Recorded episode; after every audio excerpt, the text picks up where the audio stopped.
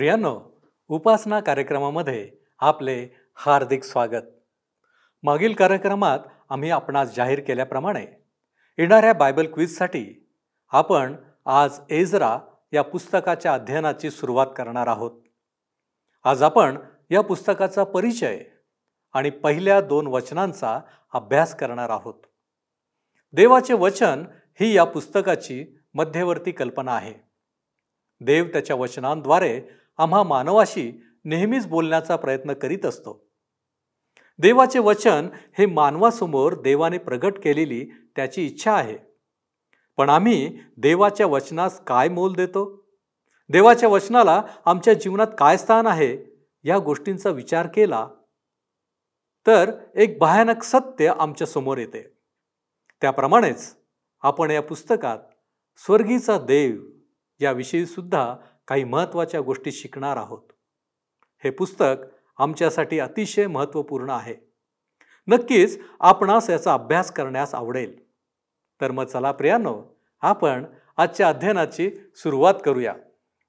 श्रोत्यानो आम्ही कित्येकदा म्हणतो की अमुक एका व्यक्तीने इतिहास घडवला किंवा अमुक एका व्यक्तीने देश घडविण्यासाठी सिंहाचा वाटा पेला परंतु आपणाला माहीत आहे काय की देशाचा इतिहास घडविणारा खरा नियंत्रक तर या पृथ्वीचा निर्माण करता खुद्द प्रभू परमेश्वर आहे. तो राजांना त्यांच्या राजासनावर बसवतो किंवा त्यांचे राज्य जमीनदोस्त व्हावे असे तो योजतो. जुन्या कराराचा अभ्यास करताना यहुदीतर राजांवरही देवाचे कसे नियंत्रण होते ह्याविषयी आम्हाला पाहायला मिळते. राजे व इतिहास यांच्या एकूण चार पुस्तकांचा अभ्यास करताना आपल्या लक्षात एक गोष्ट नक्कीच आली असेल ती म्हणजे परमेश्वराचे संदेश ते पुढे घडणाऱ्या गोष्टी फार फार आधी विदित करीत असत. आणि त्यानुसार सर्व घटना जशाच्या तशा घडत असत. परमेश्वर प्रारंभ व शेवट आहे व त्याला सर्व गोष्टींची सुरुवात व सर्व गोष्टींचा अंत माहीत आहे. आता पवित्र शास्त्राच्या आणखीन एका नव्या पुस्तकाचा अभ्यास करीत असताना आपण या मानवी इतिहासास सहाय्य करणाऱ्या परमेश्वराविषयी व त्याच्यावर मनापासून प्रेम करणाऱ्या त्याच्या लोकांविषयी अधिक माहिती मिळवणार आहोत. आणि आज जे पुस्तक आम्ही सुरू करीत आहोत ते पुस्तक आहे एजराचे पुस्तक. हे पुस्तक एजराने लिहिले. पवित्र शास्त्रातील एजरा ही एक अधिक परिचित नसलेली व्यक्ती आहे. आणि आपण इतिहासाचे दुसरे पुस्तक चौतीसावा अध्याय आणि चौदाव्या वचनात वाचले की योशिया राजाच्या काळात एजराला नियमशास्त्राची प्रत सापडली. आपणाला आठवत असेल की इस्रायली लोकांनी देवाविरुद्ध बंड केले. म्हणजे त्यांनी देवाच्या आज्ञा पाळल्या नाहीत व ज्या ज्या गोष्टींचा देवाला वीट होता त्या त्या गोष्टी ते करीत गेले. या गोष्टींचा परिणाम म्हणून त्यांना देवाच्या नियमशास्त्रानुसार नेमलेली शिक्षा भोगावी लागली व ते बाबिलोनाच्या बंदिवासात गेले. एजराला या बंदिवासाच्या काळात सेवा करता आली नाही कारण तेथे देवाचे मंदिर नव्हते. ते मंदिर उद्ध्वस्त करण्यात आले होते. तरीही त्याने आपला वेळ देवाच्या वचनाचा अभ्यास करण्यात घालवला. आपण त्याच्या या पुस्तकात वाचतो की मोशेच्या नियमशास्त्रात तो एक प्रवीण असलेला लेखक होता. एजरा एक मोठा संजीवन व सुधारणा घडवून आणणारा होता. एजराने देवाचे वचन वाचायला सुरुवात केली तशी संजीवनास सुरुवात झाली. ही गोष्ट आम्हाला नेहमीच्या पुस्तकात आठव्या अध्यात आढळते. एजराने बहुदा इतिहासाचे पहिले पुस्तक आणि दुसरे पुस्तक आणि पवित्र शास्त्रातले सर्वात मोठे स्तोत्र म्हणजे एकशे एकोणीसावे स्तोत्र लिहिले असावेत इज्राने मंदिराचे संघटन केले आणि शास्त्र्यांच्या व्यवस्थेचा इज्रा संस्थापक होता. पवित्र शास्त्राचा नियम स्तोत्रांची अनुक्रमणिका लावण्यासाठी त्याने मदत केली. पवित्र शास्त्राच्या अभ्यासाची सुरुवात करणारी एजरा ही पहिली व्यक्ती होती. ही देवाची संजीवनासाठी योजना होती श्रोत्यानो. आजच्या काळात आमच्यामध्ये खरेखुरे संजीवन आलेले नाही. ज्याने संजीवन पाहिले त्या देवाच्या एका मोठ्या सेवकाने म्हणजे डी एल मुडी यांनी असे विधान केले की दुसरे संजीवन पवित्र शास्त्राच्या अभ्यासाने होईल. ज्यांनी संघटना तयार करून वेगवेगळ्या पद्धती व वेगवेगळ्या विचित्र गोष्टी करून संजीवन आणण्याचा प्रयत्न केला ते अपयशी ठरले. जर लोक पवित्र शास्त्राकडे वळले तरच संजीवन येईल. देवाचे वचन आमच्या जीवनातल्या प्रत्येक अंगाला प्रत्येक क्षेत्राला लागू पडते. जर आम्हाला आमच्या जीवनातल्या प्रत्येक गोष्टीविषयी देवाचे वचन माहीत असेल व त्यावर आमचा दृढ विश्वास असेल तरच आमच्यामध्ये सुधारणा होईल व आम्ही देवाच्या अधिक सन्निध जाऊ शकू व आमच्यामध्ये संजीवन येईल. देवाचे वचन ही या पुस्तकाची मध्यवर्ती कल्पना आहे. या छोट्याशा पुस्तकामध्ये देवाच्या वचनाविषयी दहा स्पष्ट संदर्भ आहेत. ते असे आहेत. इज्राचे पुस्तक पहिला अध्याय पहिले वचन तिसरा अध्याय दुसरे वचन सहावा अध्याय चौदावे वचन सहावा अध्याय अठरावे वचन सातवा अध्याय सहावे वचन दहावे वचन चौदावे वचन नंतर नववा अध्याय चौथे वचन दहावा अध्याय तिसरे आणि पाचवे वचन. या लोकांच्या धार्मिक सामाजिक व्यावसायिक आणि राजकीय जीवनात देवाच्या वचनाचे जे महत्त्वाचे स्थान होते ते या पुस्तकात आम्हाला पाहायला मिळते. या पुस्तकाचे मर्मस्थान इज्राचे पुस्तक नववा अध्याय चौथे वचन आणि दहावा अध्याय तिसरे वचन यामध्ये आहे. म्हणजे जे आमच्या देवाच्या आज्ञेवरून थरथर कापतात हे ते मर्मस्थान आहे. हे वचन खरोखर फार अर्थपूर्ण आहे. आजकाल देवाच्या आज्ञेला आमच्या जीवनात काही स्थान राहिले नाही. पवित्र शास्त्रालाही आमच्या घरामध्ये मानाचे स्थान नाही. ते पोथीप्रमाणे कपाटातल्या एका कोपऱ्यात ठेवल्या जाते व वर्षातून मोजक्या प्रसंगी काढल्या जाते. देवाचे वचन वाचण्यासाठी त्यावर मनन व चिंतन करण्यासाठी आहे. ते आमच्या जीवनासाठी उपयुक्त आहे. या गोष्टीकडे आम्ही लक्ष देत नाही. लोकांना वाटतं की पवित्र शास्त्र फार जुन्या वळणाचे आहे व त्यामध्ये आमच्या आधुनिक जीवनासाठी उत्तरे नाहीत. आणि गंमत म्हणजे त्यांचे हे मत पवित्र शास्त्र न वाचताच त्यांनी बनवलेले असते. अशा लोकांना मला सांगावेसे वाटते की आम्ही स्वतःला फार प्रगत व आधुनिक समजत असू. थोड्याफार सुविधा आम्हाला प्राप्त झालेल्या म्हणून आम्ही स्वतःला सुसंस्कृत समजत असू. परंतु श्रोत्यानो या शिक्षणाच्या सुविधांच्या व सुसंस्कृततेच्या पडद्याआड त्याच मानवी वृत्ती दडलेल्या आहेत.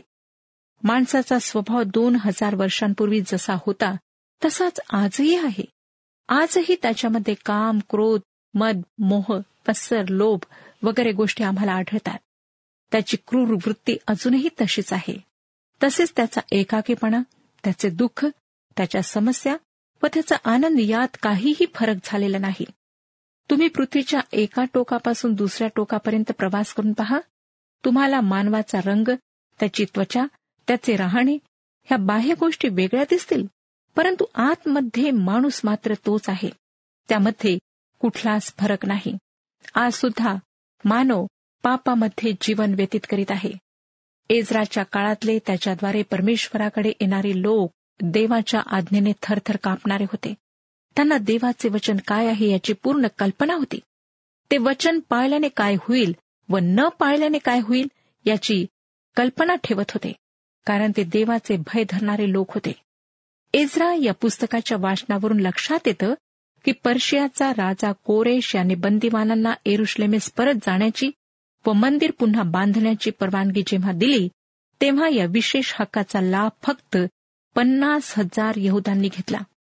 त्यापैकी अनेक जण साधारण परिस्थितीतील याजक व लेवी होते. इतिहासाच्या दुसऱ्या पुस्तकाच्या शेवटी आपण पाहिले की यहुदाचे राज्य सत्तर वर्षांच्या कैदेमध्ये गेले. त्यांना कैद करून नेल्यानंतरचा इतिहास आमच्याजवळ नाही. परंतु ते कैदेत असताना इस्राने त्यांच्या इतिहासाची नोंद केलेली आपल्याला आढळते.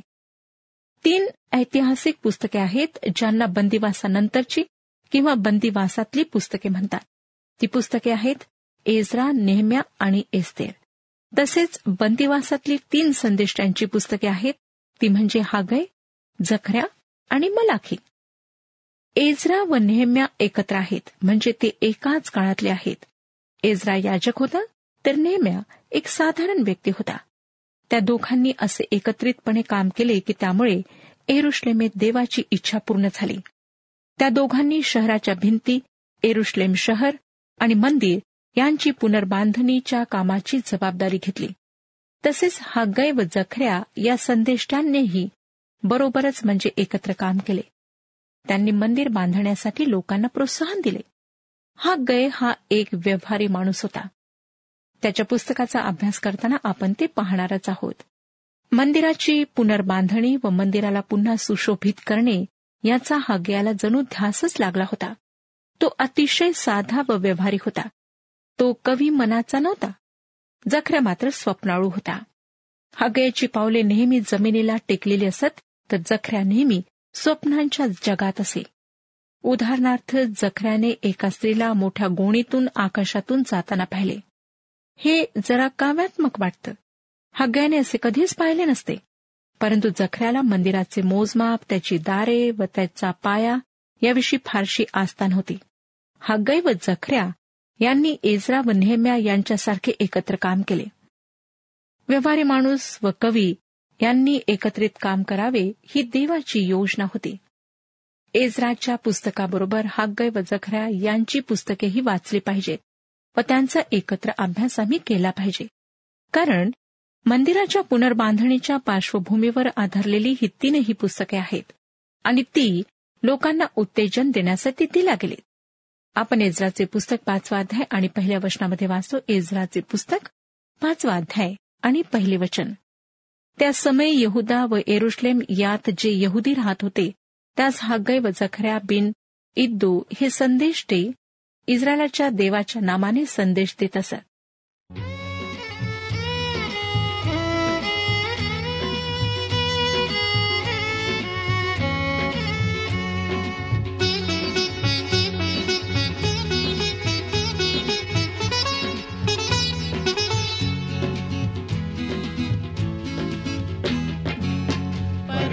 शाला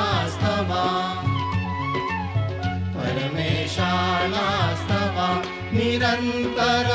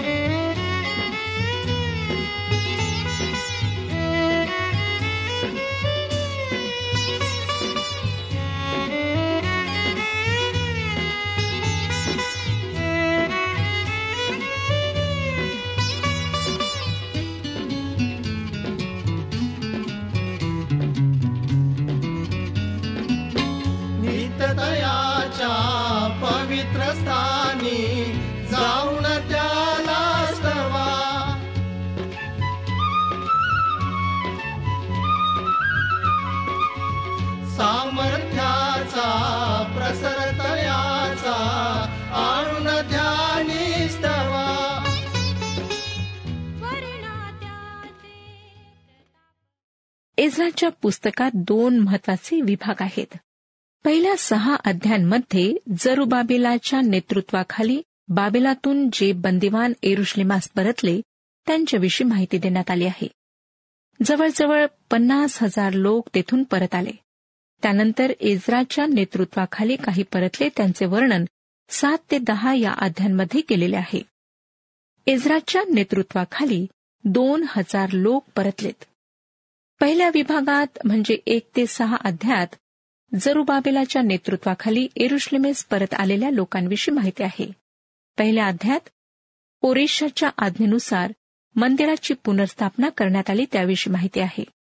दुसरा अध्याय लोकांच्या जरुबाबेलाच्या नेतृत्वाखाली एरुश्लेमेला येण्याविषयी माहिती देतो. तिसरा अध्याय मंदिराचे पुन्हा बांधकाम याविषयी आहे. चौथ्या अध्यायात मंदिराच्या बांधकामात विरोधकांनी आणलेला व्यत्यय आम्हाला पाहायला मिळतो. याच काळात अर्धशस्त्र राजाने त्याविषयी आज्ञा जाहीर केली. पाचव्या व सहाव्या अध्यायात आपण पाहतो मंदिराचे पुनर्बांधणीचे काम पुन्हा सुरू झाले आहे. या पुस्तकाच्या दुसऱ्या भागात इस्राच्या नेतृत्वाखाली दोन हजार लोकांचे एरुश्लेमेस परतणे याचे वर्णन आहे. त्यापैकी सात व आठ हे अध्याय त्या घटनेविषयी माहिती देतात तर नऊ आणि दहा हे अध्याय एजराच्या नेतृत्वाखाली झालेल्या सुधारणा सांगतात. या सर्व गोष्टी श्रोत्यांनो इस्रायली लोकांच्या इतिहासातल्या असल्या तरी त्यातून आम्हाला शिकण्यासारख्या अनेक गोष्टी आहेत. देवाचे वचन आमच्या जीवनासाठी परिपूर्ण आहे. म्हणूनच पवित्र शास्त्रातल्या या एका छोट्या पुस्तकाद्वारे आम्हाला जे आध्यात्मिक मार्गदर्शन मिळणार आहे त्याकडे आपण लक्ष देऊया. एजरा या पुस्तकाच्या पहिल्या व दुसऱ्या अध्यायांची मध्यवर्ती कल्पना आहे. राजाज्ञा आणि इस्रायलाच्या अवशिष्ट लोकांचे एरुश्लेमला परतणे. इस्राचे पुस्तक पहिला अध्याय पहिलं वचन वाचूया. इस्राचे पुस्तक पहिला अध्याय पहिले वचन. इरमयाच्या मुखाने प्राप्त झालेले परमेश्वराचे वचन सिद्धीत जावे म्हणून पारसाचा राजा कोरेश याच्या कारकिर्दीच्या पहिल्या वर्षी परमेश्वराने ह्या राजाच्या मनास स्फूर्ती दिली. तेव्हा त्याने आपल्या सर्व राज्यात जाहीर केले व लेखी फरमानही पाठविले ते असे. लक्षात घ्या की एजरा सर्वात जास्त महत्त्व देवाच्या वचनाला देत आहे. त्यावर तो भर देत आहे. तसेच पारसाचा राजा किंवा पर्शियाचा राजा कोरेश याचाही उल्लेख करण्यात आला आहे. जुन्या काळातील सर्वात ज्ञानी असलेला हा राजा होता. त्याच्या आगमनाविषयी आधीच भविष्य करण्यात आले होते. त्याचा जन्म होण्यापूर्वीच त्याला नाव देण्यात आले होते. तो पर्शियाचा राजा होण्याआधी दोनशे वर्षे आधीच त्याच्याविषयी भविष्य करण्यात आले होते. आणि ते आम्हाला एशियाचे पुस्तक चौवेचाळीसावा अध्याय आणि अठ्ठावीसाव्या वचनात वाचायला मिळते. एशियाचे पुस्तक चौवेचाळीसावा अध्याय आणि अठ्ठावीसावे वचन. मी कोरेशाविषयी म्हणतो तो माझा मेंढपाळ आहे. तो माझे सर्व मनोरथ सिद्धीच नेल तो एरुश्लेमविषयी म्हणेल ते बांधण्यात येईल मंदिराचा पाया घालण्यात येईल. तसेच यशयाचे पुस्तक पंचेचाळीसावा अध्याय आणि पहिलं वचन आम्हाला पुढे सांगतं यशयाचे पुस्तक पंचेचाळीसावा अध्याय आणि पहिले वचन. परमेश्वर म्हणतो कोरेश माझा अभिषिक्त आहे. त्याच्यापुढे राष्ट्रे पादाक्रांत करण्यासाठी मी त्याचा उजवा हात धरीला आहे. राजास आपल्या कमरा सोडाव्यास मी लावितो. त्याच्यापुढे दरवाजे उघडतील. वेदी बंद राहणार नाहीत असे मी करीतो. कोरेश येशू ख्रिस्ताचे प्रतीक आहे. दानियल कोरेशाच्या राज दरबारातला प्रधान होता आणि स्पष्ट आहे की दानियलाने कोरेशाचे मन खऱ्या व जिवंत देवाकडे वळवले होते. जेव्हा कोरेशाने इस्रायली लोकांना आपल्या देशी परत जाण्याची आज्ञा केली तेव्हा कोरेशाला आपल्या या कृत्याचा अर्थ चांगला माहीत होता. त्याच्या या कृत्याने देवाची इच्छा पूर्ण झाली असे आपल्याला सांगण्यात येते. या ठिकाणी एक पूर्ण झालेला भविष्यवाद आपल्याला पाहायला मिळतो.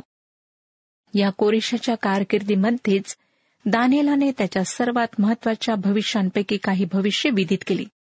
त्यात इस्रायलविषयी सत्तर आठवड्यांच्या काळाचेही भविष्य आहे. सुरुवातीला जेव्हा लोकांना पवित्र शास्त्र देण्यात आले म्हणजे नवा करार वगळून तेव्हा त्याचा एक चतुर्थांश भाग भविष्यवाणीविषयी होता. त्यातील एक मोठा भाग म्हणजे बरेचसे भविष्य पूर्ण झालेले आहे. आणि त्यापैकी इज्राचे पुस्तक पहिला अध्याय पहिले वचन त्या पूर्ण झालेल्या भविष्याचा भाग आहे. ख्रिस्ताच्या पहिल्या आगमनाविषयी असलेली तीनशेहून अधिक भविष्य खरी झाली आहेत ती तंतोतंत खरी झाली. काही लोक आज असे म्हणतात की ख्रिस्ताच्या दुसऱ्या आगमनाविषयी सुद्धा तीनशेपेक्षा जास्त भविष्य आहेत. श्रोतानो जुन्या करारात येशूचा जन्म विदित करण्यात आला होता. त्यासंबंधी चार गोष्टी सांगण्यात आल्या होत्या. पहिली गोष्ट ही की त्याचा जन्म बेथलेमात होणार आहे. मिखाचे पुस्तक पाचवा अध्याय दुसरं वचन सांगतं हे बेथलेम एफ्राता यहुदाच्या हजारांमध्ये तुझी गणना अल्प आहे. तरी तुझमधून एक जण निघेल तो मजेसाठी इस्रायलाचा शास्ता होईल. त्याचा उद्भव प्राचीन काळापासून अनादी काळापासून आहे. दुसरी गोष्ट ही की त्याला नासरेतकर म्हणण्यात येईल.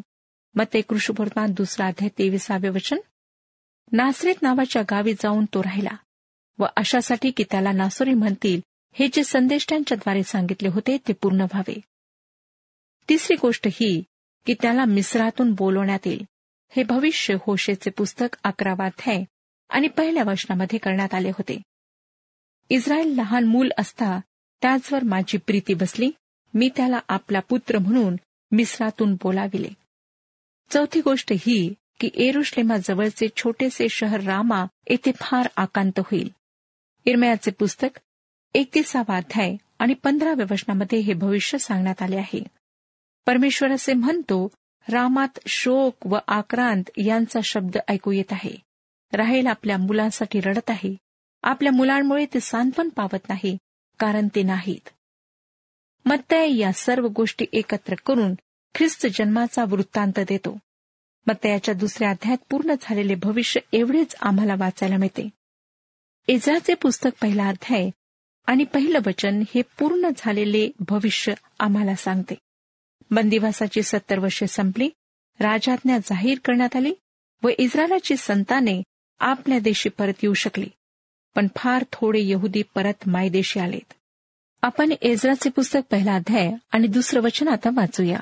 एजराचे पुस्तक पहिला अध्याय दुसरे वचन.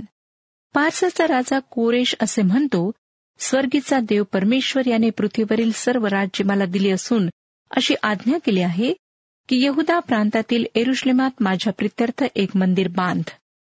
कोरेशाचा जाहीरनामा फार महत्त्वाचा आहे. तो या ठिकाणी म्हणतो की त्याला पृथ्वीवरची सर्व राष्ट्रे देण्यात आलेली आहेत. मी कोणाला असे म्हणताना ऐकले की काय त्याला पाश्चिमात्य राष्ट्र सुद्धा देण्यात आले होते की काय? या वचनात कोरेश त्या देशाविषयी लिहितो जे खऱ्या अर्थाने त्या काळात राष्ट्रे होती. तो म्हणतो यहोवा आकाशातला देव याने पृथ्वीवरील सर्व राज्य दिले आहेत. परमेश्वराने त्याला सर्वोच्च स्थळी नेमले होते. कोरेशाने मान्य केले की त्याला देवाने सर्वोच्च स्थान दिले. या तथाकथित सुसंस्कृत जगामध्ये किती लोक किती सत्ताधीश आपल्याला देवाने हे स्थान दिले आहे व आम्ही त्याचे सेवक आहोत हे कबूल करतात. त्यांना माहीत असो किंवा नसो देवाने त्यांच्यावर तो कार्यभार सोपवलेला आहे. कोरेश एक मोठा सम्राट असूनही त्याने स्वतःच्या पदाचे श्रेय देवाला आहे हे कबूल केले. आपण आकाशांचा देव यहोवा या संज्ञेवर थोडा वेळ विचार करूया. एझ्रा नेहम्या व दानियल ह्यांनी नेहमी वापरलेला हा शब्द आहे. देवाचे स्थान दाखविणारी ती संज्ञा आहे. या पुस्तकाच्या आधीच्या पुस्तकात ही संज्ञा वापरलेली नाही. एरुश्लेमेच्या पाडावानंतर आणि तिच्या विध्वंसानंतर करुबामध्ये वस्ती करणारा मंदिरातला देव या स्वरूपाशी परमेश्वर समरूप होऊ शकला नाही.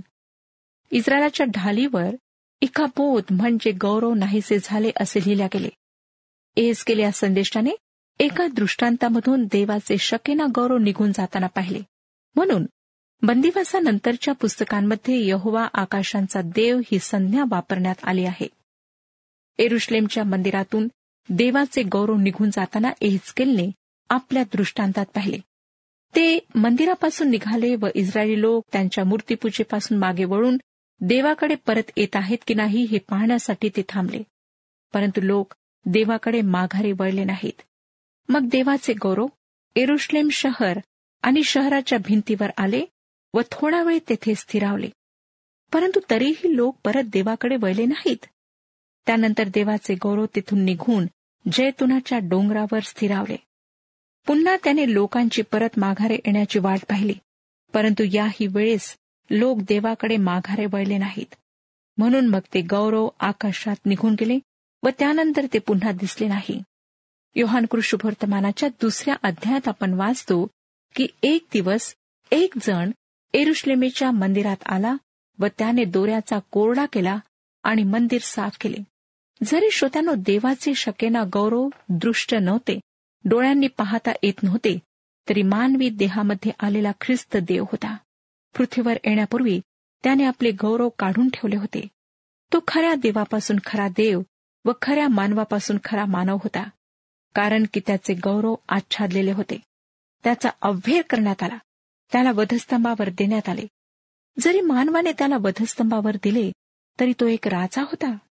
मग ते कृष्णभोर्तमानात आपण पाहतो की तो जन्मतःच एक राजा होता. तो राजाप्रमाणे राहिला. त्याने राजाप्रमाणे अनेक चमत्कार केले त्याने राजाप्रमाणे शिकवले. त्याला राजाप्रमाणे कैद करण्यात आले. त्याला राजाप्रमाणे आरोपी करण्यात आले. व तो राजाप्रमाणे मरण पावला. राजासारखे त्याला पुरण्यात आले. तो राजाप्रमाणे पुन्हा उठला. व राजाप्रमाणे स्वर्गात चढला. तो राजा म्हणून एक दिवस परत येणार आहे. तो राजांचा राजा प्रभूंचा प्रभू आहे. आज तो आकाशाचा देव आहे. तो तुम्हाला बेथलेमा सापडणार नाही. तो स्वर्गात सर्व शक्तिमान देवच पिता त्याच्या उजवीकडे बसलेला आहे. इस्रायलाच्या बंडखोर लोकांना परमेश्वराने त्याच्याकडे माघारे वळण्याची पुष्कळ संधी दिली श्रोत्यानो त्याने त्यांची शेवटपर्यंत वाट पाहिली. परंतु त्यांनी एकही संधी स्वीकारली नाही व ते देवाकडे मागे वळले नाही.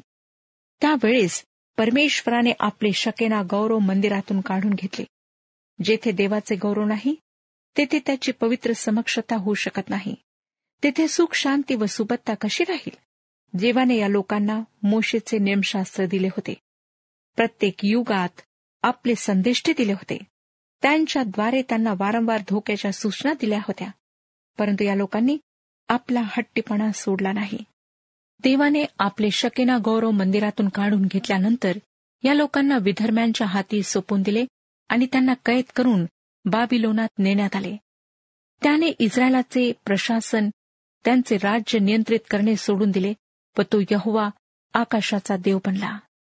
आतापर्यंत इस्रायल राष्ट्र परमेश्वर शासित देश होता. आता तो तसा राहिला नाही. श्रोत्यानो परमेश्वराची इच्छा आहे की तुम्हाला व मला आशीर्वाद प्राप्त व्हावेत. त्याचे गौरव व त्याची समक्षता आमच्यासह असावी. परंतु जर आम्ही उद्दामपणे त्याचे सहाय्य नाकारत राहिलो तर त्याचा मात्र नाईलाज होईल. आमच्या जीवनाचे नियंत्रण करून आम्हाला आशीर्वाद मिळवून द्यावेत ही देवाची आमच्यासाठी इच्छा आहे. परंतु आमच्या मूर्खपणामुळे आम्ही देवाला त्याची इच्छा पूर्ण करू देत नाही. शेवटी देवाची पवित्र समक्षता आमच्यामधून निघून जाते. तो आमच्यामध्ये वस्ती करणारा देव राहत नाही तर तो आकाशाचा देव बनतो. आमच्या प्रार्थना तो ऐकत नाही. व आम्ही स्वतःची पापे पदरी न घेता देवालाच दोष देत राहतो. तो प्रार्थना न ऐकणारा मानवी सुखदुःखाविषयी अलिप्त राहणारा देव आहे असा दोष आम्ही त्याच्यावर लावतो. परंतु या संदर्भात देवाचे वचन आम्हाला एशियाचे पुस्तक एकोणसाठ अध्याय एक आणि दोन वचनांमध्ये काय सांगते ते पहा. यशयाचे पुस्तक एकोणसाठ अध्याय एक आणि दोन वचने. पहा उद्धार करवत नाही. इतका परमेश्वराचा हात तोकडा झाला नाही. ऐकू येत नाही? इतका त्याचा कान मंद झाला नाही. तर तुमचे अपराध तुम्ही व तुमचा देव यांच्यामध्ये आड भिंतीप्रमाणे झाले आहेत तुमच्या पातकाळमुळे तो तुम्हाला दर्शन देत नाही. तुमचे ऐकत नाही. परमेश्वराने इस्रायलातून आपले गौरव काढून घेतले. तो त्यांच्यामध्ये वस्ती करणारा देव राहिला नाही. कारण त्यांनी आपल्या पापांकडे पाठ फिरवली नाही. आजही श्रोत्यानो या लोकांसाठी तो आकाशाचा देव आहे. या संपूर्ण पृथ्वीचा प्रभू म्हणून राज्य स्थापन करण्यासाठी तो एरुश्लेमास येत नाही तोपर्यंत तो त्यांच्यासाठी आकाशाचा देव बनून राहील. त्यावेळेस एरुश्लेम मोठ्या राजाची नगरी बनेल.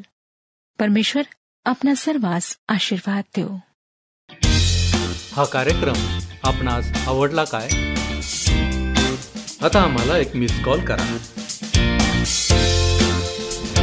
आणि आपण पुढील विजेता होऊ शकता.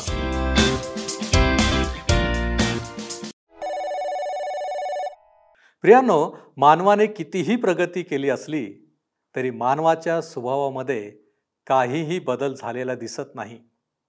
आजही त्याच्यामध्ये काम क्रोध मद मोह लोभ वगैरे गोष्टी आम्हाला आढळतात. आजचा मानव हा खरं तर देवापासून खूप दूर आहे. परंतु एक गोष्ट आपण पाहिली की एजराच्या काळातील लोक देवाच्या आज्ञेने थरथर कापणारे होते आणि त्यांना देवाचे वचन काय आहे हे ठाऊक होते. ते देवाचे भय बाळगणारे होते. काय आज आमची साक्ष याप्रमाणे आहे? तो स्वर्गीचा देव. आणि त्याचे वचन यास आम्ही महत्त्व दिले आहे काय? आम्ही हे करणे आवश्यक आहे. प्रियानो माझी प्रार्थना हीच आहे की अशा प्रकारे वर्तन करण्यास परमेश्वर आपणा सर्वांस सहाय्य करो. विश्वासात दृढ ठेवो आणि देवाचे गौरव आपणास पाहावयास मिळो. परमेश्वर आपणास आशीर्वादित करो. आपल्या मनोवृत्तीत नवे व्हा. नीतिमत्व व पवित्रता धारण करा. प्रभू आपणास सहाय्य करो.